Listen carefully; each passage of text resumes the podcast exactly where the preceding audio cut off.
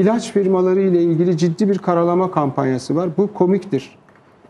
Bu dünyadaki bilginin tıp tıp alanındaki bilginin nasıl üretildiğini bilmeyen cahillerin söyleyebileceği bir şeydir. Bugün bütün dünyadaki bilimsel araştırmaların ülkeden ülkeye değişmekle birlikte üçte bir ile üçte ikisini ilaç firmaları finanse ediyor. Yani şu an sahip olduğumuz bilginin üçte ikisi bu karaladığımız firmalara ait.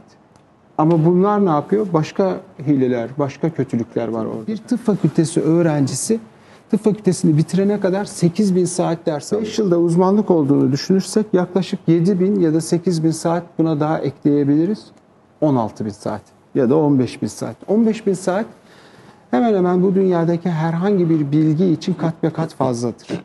Yani 16 bin saat eğitim alan insanlar dururken kimi insanların alternatif tıpa yönelmesinin nedeni ne? Bunu araştırmamız lazım. Tekçi davranmamamız lazım. Burada başka bir şey oluyor. Çünkü alternatif tıp bütün saçmalıklarına ve kanıta dayalı olmayan eksikliklerine rağmen insanı bütün olarak ele alıyor. Hikayesini dinliyor. Bütünüyle ilgileniyor. İnsan anlatabileceği birini arar. Ama mevcut sistemde, e, mevcut tıp ekolü bu semptomları okuyabilmek için yeterince zaman tanınmıyor. Londra'da bile bir hastaya ayrılan ortalama süre 15 dakika. Bizdekini söylemeyeyim. Yani 5'in altında bizde. Hastalık aslında ister bedensel olsun ister ruhsal olsun ki ikisi birbiriyle entegredir. Genellikle de çoğunlukla da aydınlatabiliriz ikisi arasındaki bağ, bağ.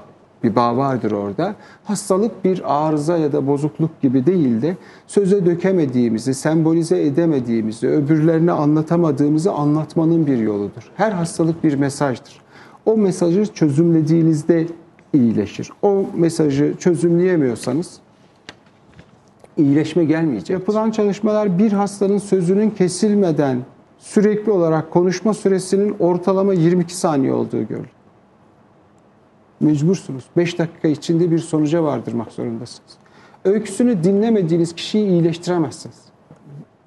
Kanserinde, tüberkülozunda, hepsinin nedeninde mutlaka ilişkisel bir süreç vardır.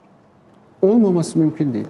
Evet bu ilişkisel süreçleri anlamamız kanseri iyileştirmez. Tüberkülozu da iyileştirmez. Anlam anlamamızı sağlar. Hastanın uyumunu sağlar. Gene yapılan çalışmalar tedavi olamayan hastaların yüzde 40'ı tedavi olamıyor.